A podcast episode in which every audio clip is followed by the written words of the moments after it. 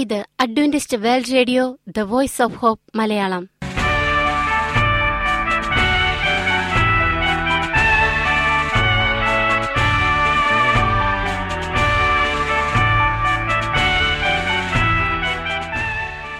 നിലയ്ക്കാത്ത ദൈവസ്നേഹത്തിന്റെ ശബ്ദപ്രപഞ്ചത്തിലേക്ക് ഞങ്ങളുടെ എല്ലാ പ്രിയപ്പെട്ട ശ്രോതാക്കൾക്കും സ്വാഗതം. ഞാൻ ഷാനി ബിനോയ്. ഇന്നത്തെ പ്രധാന പരിപാടികൾ: കാവ്യശബ്ദം, ക്രിസ്തീയ ഭക്തിഗാനങ്ങളുടെയും കവിതകളുടെയും പ്രത്യേക ആസ്വാദന പരിപാടി. വചനപ്രത്യാശ, തിരുവചന സന്ദേശം. പാസ്റ്റർ ബിനോയ് ജേക്കബ് തിരുവചനത്തിൽ നിന്നും സംസാരിക്കുന്നു. ഇന്നത്തെ പരിപാടി ഒരു മനോഹരമായ ഗാനം കേട്ടുകൊണ്ട് ആരംഭിക്കാം.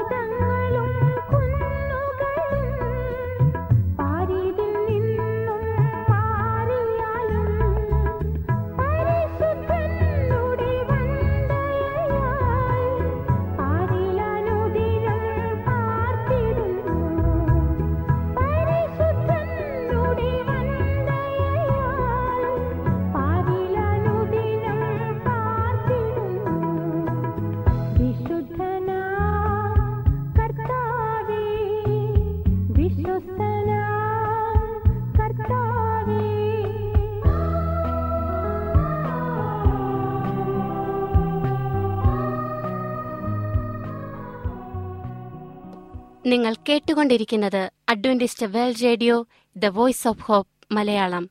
ഞങ്ങളുടെ പുസ്തകങ്ങൾ, സീഡികൾ, ബൈബിൾ, ആരോഗ്യ പാഠങ്ങൾ എന്നിവ തപാലിൽ നിങ്ങൾക്ക് ലഭിക്കുന്നതിനും ഞങ്ങൾക്ക് എഴുതുക.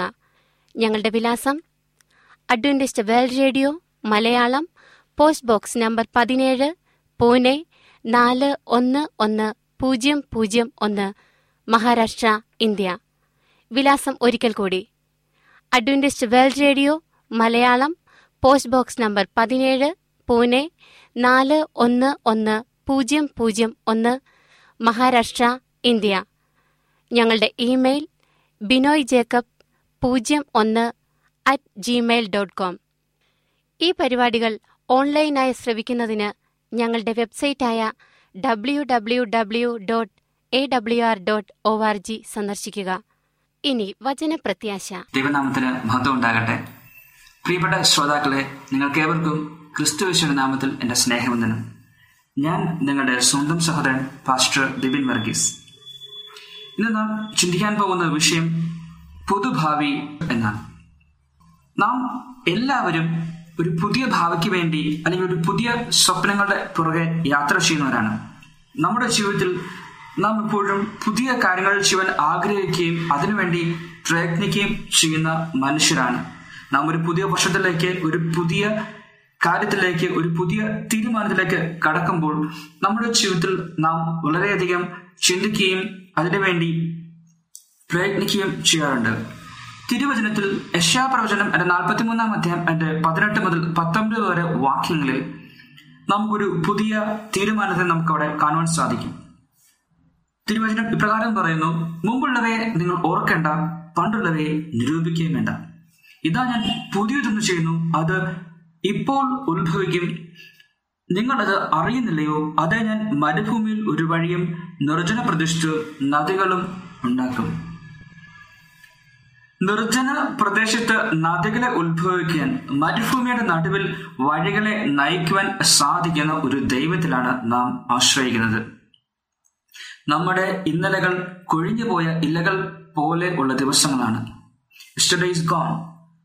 നമ്മുടെ നാളുകളെ കുറിച്ച് നമുക്ക് അറിയില്ല. നാളെ നിങ്ങളുടെ ഓരോരുത്തരുടെയും ജീവിതത്തിൽ നടക്കുവാൻ പോകുന്ന സംഭവങ്ങളെ കുറിച്ച് നമുക്ക് ഒരു ധാരണയുമില്ല. നമ്മുടെ നാളുകളെ കുറിച്ച് നമുക്ക് ഉറപ്പില്ല.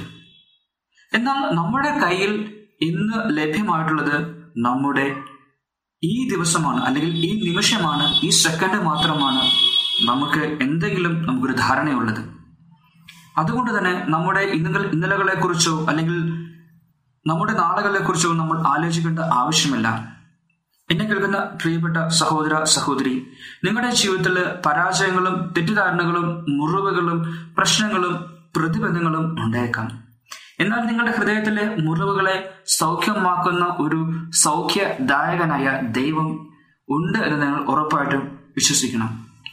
സങ്കീർത്തന പുസ്തകം ഒരു മുപ്പത്തിനാലാം അധ്യായം അഞ്ചാമത്തെ വാക്യത്തിൽ പ്രയാസങ്ങളാൽ ക്ഷീണമായിരിക്കുന്ന നമ്മുടെ മുഖങ്ങളെ മാറ്റി ഉല്ലാസഭരിതമാകും എന്നൊരു വാഗ്ദത്തം നമുക്ക് നൽകുന്നുണ്ട്.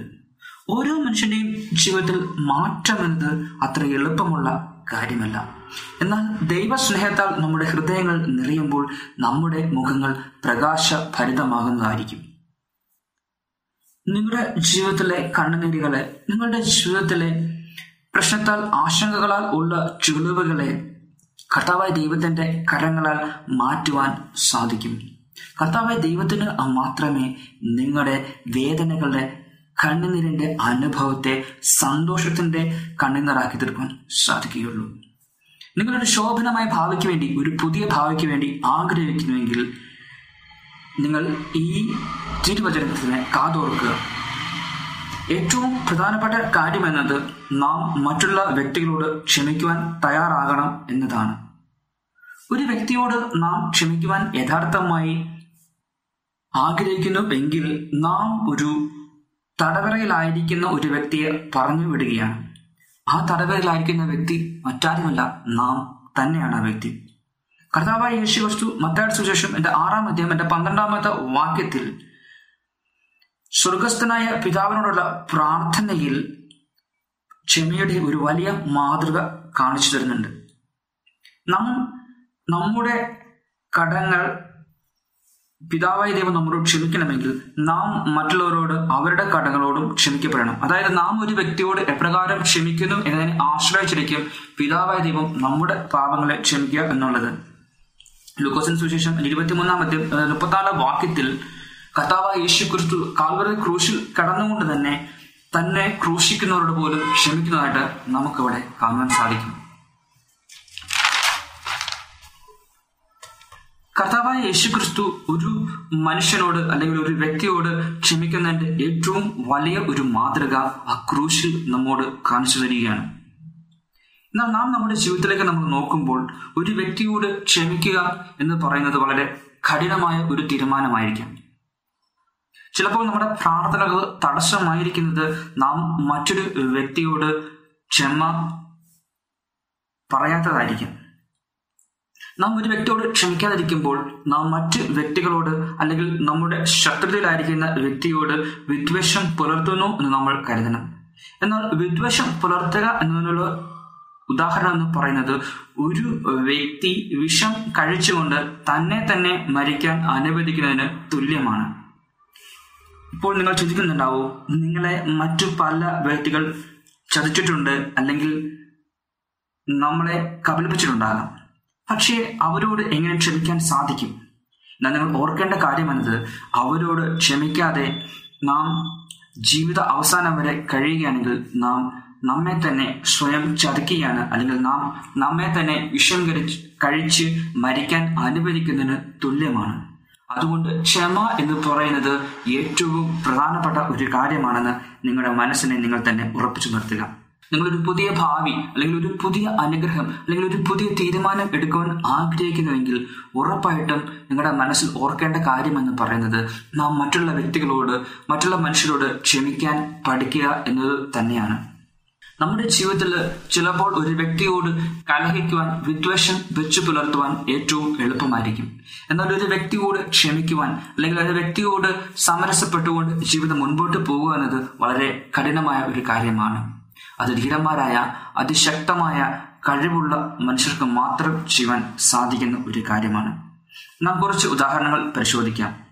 ഇസ്രായേൽ ജനത ഈജിപ്തിൽ നിന്നുള്ള കനാനിലേക്കുള്ള യാത്രയിൽ അവർ പലപ്പോഴും മോശയോടും ദൈവത്തോടും കലഹിക്കുകയും പിണങ്ങുകയും ഒക്കെയും ചെയ്തിട്ടുണ്ട്. എന്നാൽ ഓരോ തവണയും കർത്താവായ ദൈവം അവരെ വീണ്ടും ശിക്ഷിക്കുകയും ചേർത്ത് പിടിക്കുകയും ചെയ്യുന്നുണ്ട്. കലഹം അല്ലെങ്കിൽ വിദ്വേഷം എന്നുള്ളത് ആ വലിയ ജനസമൂഹത്തിന്റെ ഒരു സവിശേഷത തന്നെ ആയിരുന്നു എന്ന് നമുക്ക് കാണാൻ സാധിക്കും. സാധാരണ ഈജിപ്തിൽ നിന്ന് ഇസ്രായേലിലുള്ള യാത്ര ഏകദേശം പതിനൊന്ന് ദിവസം മാത്രം ദൈർഘ്യമുള്ളതാണ്. എന്നാൽ അവരുടെ യാത്ര ഏകദേശം നാൽപ്പത് വർഷത്തോളം തുടർന്നു എന്ന് നമുക്ക് തിരുവചനത്തിൽ നിന്ന് കാണുവാൻ തക്കുവാനും സാധിക്കും. എന്നെ കേൾക്കുന്ന പ്രിയപ്പെട്ട ശ്രോതാക്കളെ, നമ്മളും ആത്മീക ഇസ്രായേലിനെ പോലെയുള്ള ഒരു യാത്രയിലാണ്. നമ്മുടെ കഴിഞ്ഞ കാലങ്ങളെ നാം മറന്നുകൊണ്ട്, ഈ ലോകത്തിലെ സ്വപ്നങ്ങളെയും ചെങ്ങലകളെയും ഒക്കെയും നാം മറന്നുകൊണ്ട് നാം സ്വർഗീയ കനാനിലേക്കുള്ള യാത്രയാണ്. നാം ചിന്തിക്കേണ്ട വിഷയം എന്ന് പറയുന്നത് യെശയ്യാപ്രവചനം നാൽപ്പത്തി മൂന്നാമധ്യായം അതിന്റെ പതിനെട്ട് പത്തൊൻപത് വാക്യങ്ങളാണ്. എല്ലാ ദിവസവും നാം കർത്താവായ ദൈവത്തോട് ഒരു പുതിയ കാര്യം നമ്മുടെ ജീവിതത്തിൽ സംഭവിക്കാൻ നാം പ്രാർത്ഥിക്കുക. അങ്ങനെ നാം പ്രാർത്ഥിക്കുകയാണെങ്കിൽ കർത്താവായ ദൈവം അത് ഹാഗാരുടെ ജീവിതത്തിൽ നൽകിയിട്ടുണ്ട്. അതുപോലെ ഇസ്രായേൽ മക്കളുടെ ജീവിതത്തിലും ദൈവം ഒരു പുതിയ അനുഭവം നൽകിയിട്ടുണ്ട്. ഹാഗാർ മരുഭൂമിയിലായിരുന്നപ്പോൾ അവളുടെ പ്രാർത്ഥന കേട്ട ഒരു ദൈവത്തെയാണ് നാം പ്രാർത്ഥിക്കുകയും ആരാധിക്കുകയും ചെയ്യുന്നത് ഓർക്കുക. നാം സ്വർഗീയ കനാനിലേക്കുള്ള ഇസ്രായേൽ മക്കളെ പോലെയുള്ള ഒരു വലിയ യാത്രയിലാണ്. നാം ഈ ലോകത്തിന്റെ കൂട്ടുകെട്ടുകളെയും ചിന്തകളെയും സമ്പത്തെയും ഒക്കെയും വിട്ട് മുൻപോട്ട് പോകുകയാണെങ്കിൽ നമുക്കും നമ്മുടെ പഴയ കാലത്തെക്കുറിച്ച് മറന്നുകൊണ്ട് മുൻപോട്ടുള്ള യാത്രയിൽ വിജയിക്കാൻ തക്കവണ്ണം സാധിക്കും. സംഖ്യാപുസ്തകം അതിന്റെ പതിമൂന്ന് മുതൽ പതിനാല് വരെയുള്ള അധ്യായങ്ങളിൽ മോശ എങ്ങനെയാണ് കനാൻ ദേശം ഉറ്റുനോക്കുവാൻ വ്യക്തികളെ അയച്ചതെന്നും അവരുടെ പ്രതികരണം എന്ത് എന്ന് നമുക്ക് മനസ്സിലാക്കാൻ തക്കവണ്ണം സാധിക്കും. അതിൽ പത്ത് പേരുടെ മറുപടിയും ഏകദേശം തുല്യമായിരുന്നു. എന്നാൽ രണ്ട് വ്യക്തികൾ, കാലേബും യോശുവയും, മാത്രം ദൈവത്തോട് ചേർന്ന് നിന്നുകൊണ്ട് ഒരു വ്യത്യസ്തമായ തീരുമാനം പറയുന്നതായിട്ട് നമുക്ക് കാണുവാൻ സാധിക്കും. പ്രിയപ്പെട്ട ദൈവമക്കളെ, നമ്മൾ ആ രണ്ട് വ്യക്തികളെ പോലെ യഹോവയെ ദൈവത്തിൽ ആശ്രയിച്ചുകൊണ്ട് വിശ്വസ്തത പുലർത്തുകയാണെങ്കിൽ നമ്മുടെ യാത്രയിലും ദൈവം നമ്മളെ കരുതാൻ കഴിയുന്ന ഒരു ദൈവത്തെയാണ് നാം ആശ്രയിക്കുന്നത്. കർത്താവായ ദൈവം ഇസ്രായേൽ മക്കളെ കനാനിലേക്കുള്ള യാത്രയിൽ വിളിച്ചപ്പോൾ അതിന്റെ ആരംഭവും അതിന്റെ അവസാനവും വളരെ വ്യക്തമായിട്ട് അവർക്ക് പറഞ്ഞു കൊടുത്തു. എന്നാൽ അതിന് ഇടയ്ക്ക് സംഭവിക്കുന്ന വലിയ കാര്യങ്ങൾ, ചെങ്കടൽ സമമാവുന്ന പ്രശ്നങ്ങൾ, എരിഹോ മതിൽ പോലെയുള്ള കെട്ടുകൾ, അതിശക്തമായ രാജാക്കന്മാരുമായി യുദ്ധസംഭവങ്ങൾ, ഇതൊന്നും കർത്താവായ ദൈവം അവരോട് വെളിപ്പെടുത്തിയില്ല. കാരണം ഈ സംഭവങ്ങളെക്കുറിച്ച് അവർക്ക് മുന്നറിവ് ഉണ്ടായിരുന്നുവെങ്കിൽ അവർ ഒരിക്കൽ പോലും ഈജിപ്തിന് പുറത്തേക്ക് കാൽ വയ്ക്കുവാൻ തുനിയുമായിരുന്നില്ല. അവർ ഒരിക്കലും മോശയെ അനുസരിക്കുമായിരുന്നില്ല. അവർ ഒരിക്കലും യഹോവ ദൈവത്തെ പിന്തുടരുകയില്ലായിരുന്നു. അവർ ഒരിക്കലും ഇറച്ചിയും ധാന്യവും നിറഞ്ഞ മിശ്രൈമിനെ വിട്ടുകൊണ്ട് ആ കനാൻ ദേശത്തേക്ക് യാത്ര തിരിക്കുകയില്ലായിരുന്നു. അവർ തിരിച്ചില്ലായിരുന്നെങ്കിൽ പ്രിയപ്പെട്ട ശ്രോതാക്കളെ, ഈ ബൈബിളിന്റെ ചരിത്രം തന്നെ മാറ്റിമറിഞ്ഞു. നാമും ഇസ്രായേൽ മക്കളെ പോലെ ആത്മീയ കനാനിലേക്കുള്ള യാത്രയിലാണ്. നമ്മുടെ വ്യക്തി ജീവിതത്തിൽ, നമ്മുടെ സാമൂഹിക ജീവിതത്തിൽ അനേകം പ്രശ്നങ്ങളും പ്രതിബന്ധങ്ങളും നാം നേരിട്ടേക്കാം. എങ്കിലും ഇതൊന്നും നമുക്ക് മുന്നറിവില്ലാത്തതിന് കാരണം കർത്താവായ ദൈവം നമ്മെ ആ പ്രഷർക്ക് നടുവിൽ നിന്ന് ഒരു പുതിയ ഭാവിയിലേക്ക് നയിക്കുവാൻ കഴിയുന്നവനാണ് നാം വിശ്വസിക്കേണ്ടത് ആവശ്യമാണ്. യശാപ്രവചനം അവരുടെ നാൽപ്പത്തി മൂന്നാം അധ്യായത്തിന്റെ രണ്ടാമത്തെ വാക്യത്തിൽ മനോഹരമായ വാഗ്ദത്തങ്ങളെ നമുക്ക് കാണുവാൻ തക്കവണ്ണം സാധിക്കും. അവിടെ യഹോവയ ദൈവം നമുക്ക് വളരെ ശക്തമായ അല്ലെങ്കിൽ വളരെ പ്രത്യാശ നിറഞ്ഞ ഒരു വാഗ്ദത്തം നൽകുന്നതായിട്ട് നാം കാണുവാൻ സാധിക്കുന്നു. നാം നദികളിൽ കൂടെ കടക്കുമ്പോൾ അവ നമ്മുടെ മീതെ കവിഞ്ഞു പോവുകയില്ല, നാം തീയിൽ കൂടെ നടന്നാൽ വെന്തു പോവുകയില്ല, അഗ്നിജാലം നമ്മെ ദഹിപ്പിക്കുകയുമില്ല. ഇതിലും വലിയ ഒരു അനുഗ്രഹം നമുക്ക് എവിടെയും കാണുവാൻ സാധിക്കുകയില്ല. മത്തായിയുടെ സുവിശേഷം ഇരുപത്തിരണ്ടാം അധ്യായം ഇരുപത്തി ഇരുപതാം വാക്യത്തിൽ കർത്താവായ ദൈവം നമ്മോട് ഒപ്പം ലോക അവസാനത്തോളം ഉണ്ടായിരിക്കുമെന്ന അതിമനോഹരമായ വേറൊരു വാഗ്ദത്തം നാം കാണുന്നു. ദൈവത്തിൽ പൂർണ്ണമായും വിശ്വസിക്കുക. ദൈവം ഒരിക്കലും നമ്മെ കൈവിടുകയില്ല, ഉപേക്ഷിക്കുകയില്ല എന്ന എബ്രായരുടെ ലേഖനം അതിന്റെ പതിമൂന്നാം അധ്യായം അതിന്റെ അഞ്ചാമത്തെ വാക്യത്തിലെ വാഗ്ദത്തം നമ്മുടെ ഹൃദയത്തോട് ചേർത്ത് പിടിക്കുക. എങ്കിൽ മാത്രമേ നമുക്ക് ഇങ്ങനെ പറയാൻ സാധിക്കുകയുള്ളൂ. എബ്രായരുടെ ലേഖനം അതിന്റെ പതിമൂന്നാം അധ്യായം അതിന്റെ ആറാമത്തെ വാക്യം പറയുന്നു, കർത്താവ് എനിക്ക് തോന്നാൻ ഞാൻ പേടിക്കുകയില്ല, മനുഷ്യൻ എന്നോട് എന്തു ചെയ്യും. ആമേൻ. നാം ഒരു പുതുഭാവിയിലേക്കുള്ള യാത്രയിലാണെങ്കിൽ ഈ വാക്യങ്ങൾ നമ്മെ തന്നെ ശക്തമാക്കണം. ഈ വാക്യങ്ങൾ നമ്മുടെ ഹൃദയത്തിൽ നാം ചേർത്ത് പിടിക്കണം. എങ്കിൽ മാത്രമേ നമുക്കൊരു പുതുഭാവിയിലേക്കുള്ള യാത്രയിൽ ശോഭിപ്പാൻ തക്കവണ്ണം സാധിക്കുകയുള്ളൂ. പ്രിയ സ്നേഹിത സ്നേഹി സഹോദരി, നാം ഒരു വലിയ യാത്രയിലാണ്. നമ്മെ തകർക്കുന്ന അല്ലെങ്കിൽ നമ്മെ പിന്തിരിപ്പിക്കുന്ന അനേകം അനുഭവങ്ങൾ നമ്മുടെ ജീവിതത്തിലേക്ക് അല്ലെങ്കിൽ നമ്മുടെ ചിന്തകളിലേക്ക് കടന്നു പോകാം. എന്നാൽ നാം അവയിൽ നിന്നും മാറി ചിന്തിച്ചുകൊണ്ട്, നാം കർത്താവായ ദൈവത്തിൽ ആശ്രയിച്ചുകൊണ്ട്, ഈ വാഗ്ദത്തങ്ങളിൽ വിശ്വസിച്ചുകൊണ്ട് നാം മുൻപോട്ട് പോകുന്നുവെങ്കിൽ നമ്മുടെ യാത്ര ഏറ്റവും മനോഹരമായിരിക്കും. നാം ആ യാത്രയിൽ ഉറപ്പായിട്ടും വിജയിക്കാൻ തക്കവണ്ണം സാധിക്കുന്നതാണ്. ചില വ്യക്തികൾ, ചില കുടുംബടികൾ അല്ലെങ്കിൽ ചില സ്വപ്നങ്ങൾക്ക് പുറകെ വളരെ ഭ്രാന്തമായി ചിന്തിച്ചുകൊണ്ട് യാത്ര ചെയ്യുകയും അതിനുവേണ്ടി കഠിനമായി യത്നിക്കുകയും ചെയ്യാറുണ്ട്. എന്നാൽ ആ വ്യക്തികളെ ആ ലക്ഷ്യം പൂർത്തിരിക്കാൻ സാധിക്കുന്നത് അവരുടെ ഹൃദയത്തിനുള്ളിലുള്ള അതിഭയങ്കരമായ വാഞ്ചയും തങ്ങളുടെ ലക്ഷ്യത്തെക്കുറിച്ചുള്ള പൂർണ്ണമായ ബോധ്യവുമാണ്. പ്രിയപ്പെട്ട ദൈവമക്കളെ, നാം ആ കനാൻ യാത്രയിലായിരിക്കുമ്പോൾ നമ്മുടെ ലക്ഷ്യത്തെക്കുറിച്ച് പൂർണ്ണമായ അറിവും ആഗ്രഹവും ഉണ്ടായിരിക്കുകയും നാം അതിനുവേണ്ടി കഠിനമായി പ്രയത്നിക്കുകയും ചെയ്യണം. കാരണം ഈ കാണുന്ന ലോകം നിലനിൽക്കുകയില്ല. ഈ ലോകം എന്ന് പറയുന്നത് ഒരു നശിച്ചു പോകുന്ന ഒരു ലോകമാണ്. എന്നാൽ നമ്മളെ കാത്തിരിക്കുന്നത് ഒരിക്കലും നശിക്കാത്ത അനശ്വരമായ ഒരു മനോഹരമായ ലോകം ആണ്. നമ്മൾ എപ്പോഴും ബോധ്യമുള്ളവരായിരിക്കണം. രണ്ട് കുരിന്ത്യർക്ക് ലേഖനം എന്റെ നാലാം അധ്യായം എന്റെ പതിനെട്ടാമത്തെ വാക്യം പറയുന്നത്, കാണുന്നതിനെ അല്ല കാണുന്നതിനെ അത്രേ കാണാത്തതിനെ അത്രേ ഞങ്ങൾ നോക്കി പാർക്കുന്നത്. ആമേൻ. നാം ഒരിക്കലും കാണാത്ത അല്ലെങ്കിൽ നാം ഒരിക്കലും സ്വപ്നം കാണാത്ത ഒരു മനോഹരമായ ഒരു പുതുഭാവിയിലേക്കാണ് നാം യാത്ര ചെയ്യുന്നത്. അതുകൊണ്ട് തന്നെ നാം യാത്രയെക്കുറിച്ച് ഓർത്ത് വിഷമിക്കുകയോ പ്രയാസപ്പെടുകയോ ചെയ്യരുത്. നാം ഒരു യാത്രയിലായിരിക്കുമ്പോൾ നമ്മുടെ ഹൃദയത്തിൽ, നമ്മുടെ വ്യക്തിജീവിതത്തിൽ അനേകം ഭാരങ്ങളും പ്രയാസങ്ങളുമുണ്ട്. അത് നമ്മുടെ ചുമലുകളെ അല്ലെങ്കിൽ നമ്മുടെ ഹൃദയത്തെ ഭാരപ്പെടുത്തുന്നു.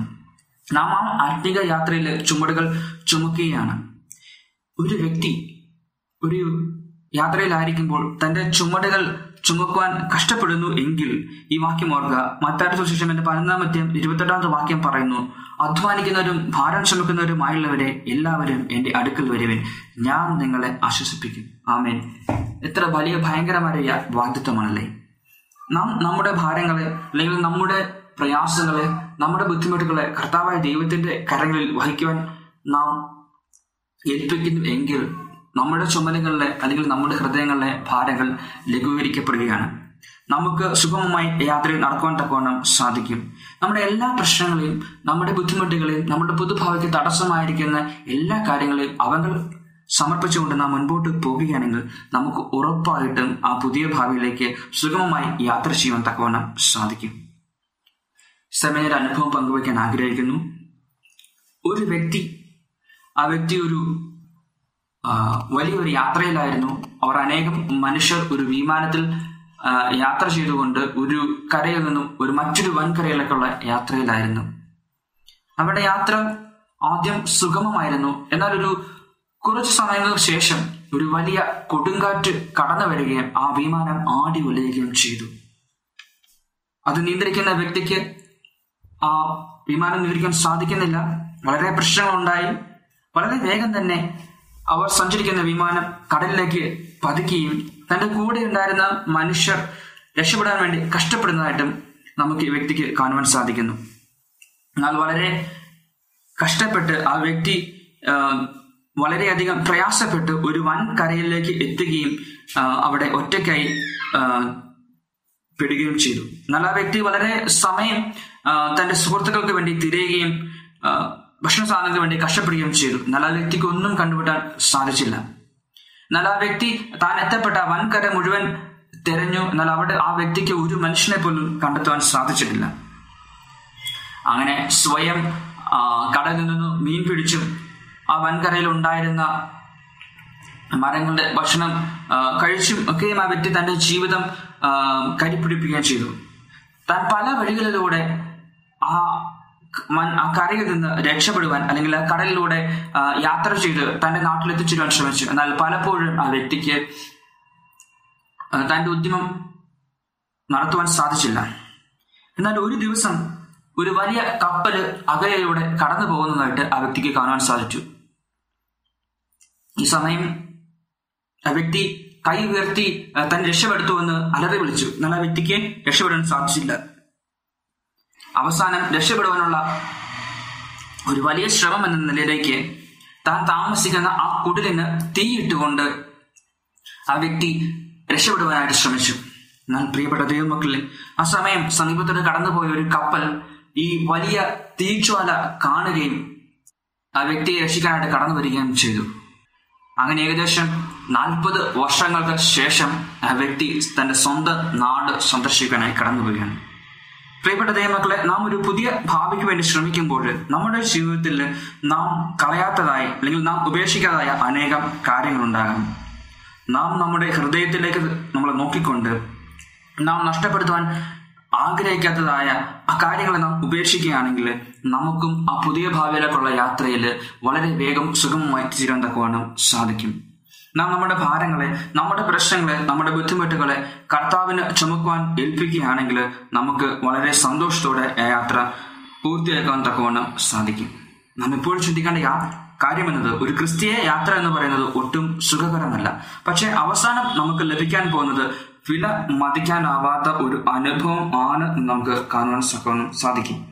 നാം എപ്പോഴും ചിന്തിക്കേണ്ടത്, കർത്താവായ ദൈവം നമുക്ക് തിളങ്ങുന്ന വളരെ മനോഹരമായിരിക്കുന്ന ഒരു പ്രത്യാശ നിറഞ്ഞ ഒരു ഭാവി നമുക്കായി കരുതിയിട്ടുണ്ട്. യഹോവയുടെ പദ്ധതികൾ മനുഷ്യ ബുദ്ധിക്ക് ചിന്തിക്കാൻ കഴിയാത്തതാണെന്ന് നാം എപ്പോഴും ഓർക്കണം.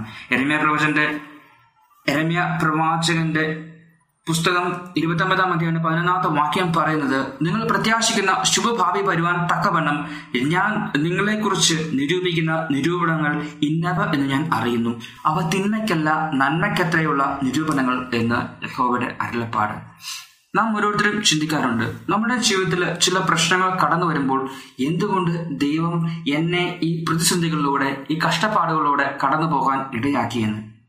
എന്നാൽ നാം ചിന്തിക്കേണ്ടത്, നമ്മുടെ ചെറിയ മനുഷ്യ ബുദ്ധിയെ കറിഞ്ഞ് അതിൽ ഭയങ്കരമായിരിക്കുന്ന ചിന്തകളും പദ്ധതികളുമായിരിക്കും കർത്താവായ ദൈവത്തിന് നമ്മളിൽ ഓരോരുത്തരോടും ഈ ഭൂമിയിൽ ചെയ്യുവാനുള്ളത്.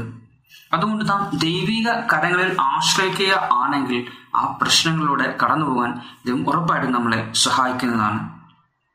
ഇബ്രാഹിം ലേഖനം എന്ന പന്ത്രണ്ടാം അധ്യായം എട്ടാമത്തെ വാക്യത്തിൽ, വിശ്വാസത്താൽ അബ്രഹാം തനിക്ക് അവകാശമായി കിട്ടുവാനെന്ന ദേശത്തേക്ക് യാത്രയാകാൻ വിളിക്കപ്പെട്ടാറെ, അനുസരിച്ച് എവിടേക്ക് പോകുന്നു എന്നറിയാതെ പുറപ്പെട്ടു എന്ന് നമുക്ക് കാണാൻ തക്കവണ്ണം സാധിക്കും. വിശ്വാസികളുടെ പിതാവായിരിക്കുന്ന അബ്രഹാം സംശയ സംശയമില്ലാതെ യാത്ര ചെയ്തുകൊണ്ടാണ് ആ മനോഹര ദേശത്ത് എത്തിച്ചേരുവാൻ തക്കവണ്ണം സാധിച്ചത്. പ്രിയപ്പെട്ട ദൈവമക്കളെ, കർത്താവ് ദൈവം നമ്മളെ ഓരോരുത്തരെയും ആ പുതിയ യാത്രയിലേക്ക് ക്ഷണിക്കുകയാണ്. നമുക്കറിയാം ദൈവത്തിന് നമ്മെ വഴി നടത്തുവാനും സംരക്ഷിക്കാനും സാധിക്കും എന്ന്. പ്രോവബ്സ് മൂന്നാം അധ്യായത്തിന്റെ പന്ത്രണ്ടും പന്ത്രണ്ട് വാക്യങ്ങളിൽ, മകനെ യഹോവയുടെ ശിക്ഷയെ നിരസിക്കരുത്, അവന്റെ ശാസനങ്ങൾ മുഷിയരുത് എന്ന് നമ്മളെ ഓർപ്പിക്കുന്നു. നമ്മുടെ ജീവിതത്തിൽ രോഗങ്ങളും പ്രശ്നങ്ങളും പ്രതിബന്ധങ്ങളും കടന്നു വരുമ്പോൾ നമ്മുടെ വിശ്വാസം തണുത്തു പോകാതെ നാം യഹോവയിൽ ആശ്രയിക്കുന്നുണ്ടെങ്കിൽ ഇപ്രകാരം പ്രാർത്ഥിക്കുക, ഞാൻ എന്റെ സകല ആകുലതകളും അങ്ങിൽ ഇട്ടുകൊള്ളുന്നു എന്ന് പറഞ്ഞുകൊണ്ട് മുട്ടുകുത്തി തിരുസന്നിധിയിൽ പ്രാർത്ഥിക്കുക. പ്രിയപ്പെട്ട ദൈവമക്കളെ, നാം അങ്ങനെ പ്രാർത്ഥിക്കുന്നുവെങ്കിൽ, നമ്മുടെ ആകുലതകൾ കർത്താവായ യേശുക്രിസ്തുവിൽ നാം ഇട്ടുകൊള്ളുന്നു എങ്കിൽ, നമ്മുടെ ഹൃദയഭാരങ്ങളെ ചുമക്കുകയും നമ്മുടെ യാത്രയിൽ നമ്മളെ കരുതുവാൻ തക്കവണ്ണം കർത്താവായ ദൈവം പ്രാപ്തനാണ് എങ്കിൽ പിതാവ് ഇപ്രകാരം നമ്മുടെ ചെവികളിൽ മന്ത്രിക്കും. രണ്ട് കൊരിന്ത്യർ ലേഖനം പന്ത്രണ്ട് ഒൻപത് പറയുന്നത്, അവൻ എന്നോട്, എന്റെ കൃപ നിനക്ക് മതി, എന്റെ ശക്തി ബലഹീനതയിൽ തികഞ്ഞു വരുന്നു എന്ന് പറഞ്ഞു. ആമേൻ. എന്നെ കേൾക്കുന്ന സഹോദര സഹോദരി, നാം ഏവരും ബലഹീനരായിരിക്കുന്ന മനുഷ്യരാണ്. നമ്മുടെ ജീവിതത്തിലുള്ള പ്രശ്നങ്ങളെയും പ്രതിബന്ധങ്ങളെയും കടന്നു വരുമ്പോൾ നമ്മുടെ പുതിയ ഭാവിയെക്കുറിച്ച് ഓർത്ത് നാം ആശങ്കപ്പെടാറുണ്ട്. എങ്കിൽ എങ്കിലും നിങ്ങളുടെ ജീവിതത്തിലെ സകല ആകുലതകളെയും പ്രശ്നങ്ങളെയും ക്രിസ്തുവിൽ ഇടുവാൻ നിങ്ങൾ ആഗ്രഹിക്കുന്നു എങ്കിൽ, നിങ്ങൾ തയ്യാറാകുന്നുവെങ്കിൽ, നിങ്ങളുടെ പുതുഭാവി ഒട്ടും അകലെയല്ല. നിങ്ങളുടെ ജീവിതത്തിൽ ഒരു പുതിയ പ്രതീക്ഷ അല്ലെങ്കിൽ ഒരു പുതിയ ജീവിതം നൽകുവാൻ തക്കവണ്ണം കർത്താവായ ദൈവത്തിന് സാധ്യമാണെന്ന് നാം ഞാൻ വിശ്വസിക്കുന്നു. നാം മുൻപ് വായിച്ച കേട്ട വാക്യങ്ങൾ പോലെ യശാപ്രവചനം എൻ്റെ നാൽപ്പത്തി മൂന്നാം അധ്യായം എൻ്റെ പതിനെട്ട് പത്തൊമ്പത് വരെ വാക്യങ്ങളിൽ, മരുഭൂമിയിൽ വഴികൾ ഒരുക്കുവാൻ, നിർജ്ജന പ്രദേശത്ത് നദികളെ ഒരുക്കുവാൻ സാധിക്കുന്ന ഒരു ദൈവത്തിലാണ് നാം ആശ്രയിക്കുന്നത്. അതുകൊണ്ട് നിങ്ങളുടെ ജീവിതത്തിൽ നിങ്ങളൊരു പുതുഭാവി ആഗ്രഹിക്കുന്നു എങ്കിൽ കർത്താവായ യേശുക്രിസ്തുവിൽ ആശ്രയിച്ചുകൊണ്ട് മുൻപോട്ട് കടന്നു വരിക. ഇന്ന് കർത്താവായ യേശുക്രിസ്തു നിങ്ങളുടെ ഹൃദയങ്ങളെ സന്ദർശിക്കുകയും ഒരു പുതിയ തീരുമാനം ഉണ്ടാകുവാൻ ഇടയാക്കുകയും ചെയ്യും. നമുക്കൊരു നിമിഷം പ്രാർത്ഥിക്കാം. അടങ്ങളെ അതിവാത്സല്യമായി സ്നേഹിക്കുന്ന അടങ്ങളുടെ സ്വർഗീയ ദൈവമേ, കർത്താവിനെ വചനം കേട്ട അങ്ങയുടെ മകൻ മകൾ തങ്ങളുടെ ജീവിതം അങ്ങ് സമർപ്പിക്കാൻ ആഗ്രഹിക്കുന്നു പിതാവേ. അടിയങ്ങളുടെ ജീവിതത്തിൽ രോഗങ്ങൾ, പ്രയാസങ്ങൾ, പ്രതിബന്ധങ്ങൾ ഉണ്ടല്ലോ പിതാവേ. എങ്കിലും അങ്ങെല്ലാം കാണുന്നതിനാൽ അടിയങ്ങളുടെ നന്ദി പറയുന്ന നാഥാ ദൈവമേ സ്തോത്രം. അടിയങ്ങളുടെ ഭാരങ്ങളും അടിയങ്ങളുടെ പ്രശ്നങ്ങളും അങ്ങയുടെ ചുമലിൽ താങ്ങുവാൻ കഴിയുന്നതെന്ന് ഞാൻ വിശ്വസിക്കുന്നു പിതാവേ. അടിയങ്ങളുടെ ഭാരങ്ങളെയും അടിയങ്ങളുടെ പ്രാർത്ഥനകളെയും അങ്ങയുടെ സന്നിധിയിലേക്ക് അടിയങ്ങൾ സമർപ്പിക്കുന്നു. കർത്താവ് ദൈവമേ കൃപ തോന്നി അടിയങ്ങളുടെ ഭാരങ്ങളെയും അടിയങ്ങളുടെ ചുമടുകളെയും അങ്ങ് എടുക്കുമാറാകണം. കർത്താവ് ദൈവമേ സ്വർഗീയ കനാനിൽ എത്തിച്ചേരുവോളം അടിയങ്ങളുടെ യാത്രയിൽ അങ്ങ് കൂടെ ഉണ്ടായിരിക്കുന്ന പിതാവേ. എങ്കിൽ അടിയങ്ങൾക്ക് ദൈവമേ പുതിയ ഭാവി അല്ലെങ്കിൽ ആ പുതു പ്രതീക്ഷ ജീവിതത്തിൽ ദൈവമേ ലഭിക്കുമെന്ന് അടിയങ്ങൾ ഉറപ്പായിട്ടും വിശ്വസിക്കുന്നു നാഥാ ദൈവമേ സ്തോത്രം. കർത്താദേവമേ, വചനം കേട്ട അങ്ങയുടെ മകനെ മകളെ അങ്ങയുടെ കരങ്ങൾ സമർപ്പിച്ച് പ്രാർത്ഥിക്കുന്നു. എന്റെ പിതാവ് കരുതുമാറാണ് ഞങ്ങളുടെ പ്രാർത്ഥന. കൃപയ്ക്ക് ദൈവമേ സ്തോത്രം. ആമേൻ.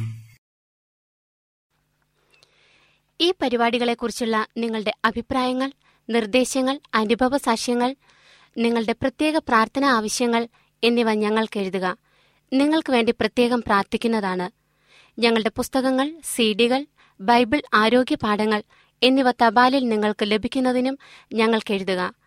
ഞങ്ങളുടെ വിലാസം: Adventist world radio Malayalam, post box number പതിനേഴ്, പൂനെ നാല് ഒന്ന് ഒന്ന് പൂജ്യം പൂജ്യം ഒന്ന്, മഹാരാഷ്ട്ര, ഇന്ത്യ. വിലാസം ഒരിക്കൽ കൂടി: Adventist world radio Malayalam, post box number പതിനേഴ്, പൂനെ നാല് ഒന്ന് ഒന്ന് പൂജ്യം പൂജ്യം ഒന്ന്, മഹാരാഷ്ട്ര, ഇന്ത്യ. ഞങ്ങളുടെ ഇമെയിൽ ബിനോയ് ജേക്കബ് പൂജ്യം ഒന്ന് അറ്റ് ജിമെയിൽ ഡോട്ട് കോം. ഈ പരിപാടികൾ ഓൺലൈനായി ശ്രവിക്കുന്നതിന് ഞങ്ങളുടെ വെബ്സൈറ്റായ W W W dot A W R dot O R G സന്ദർശിക്കുക. ഇന്നത്തെ പരിപാടികൾ ഇതുവരെ കേട്ടുകൊണ്ടിരുന്ന എല്ലാ പ്രിയപ്പെട്ട ശ്രോതാക്കൾക്കും നന്ദി. നാളെ ഇതേ സമയം ഇതേ മീറ്റർ ബാൻഡിൽ നമ്മൾ കണ്ടുമുട്ടുന്നതുവരെ ദൈവത്തിൻ്റെ അനവധിയായ അനുഗ്രഹങ്ങൾ നിങ്ങൾക്ക് കൂട്ടായിരിക്കട്ടെ. നമസ്കാരം.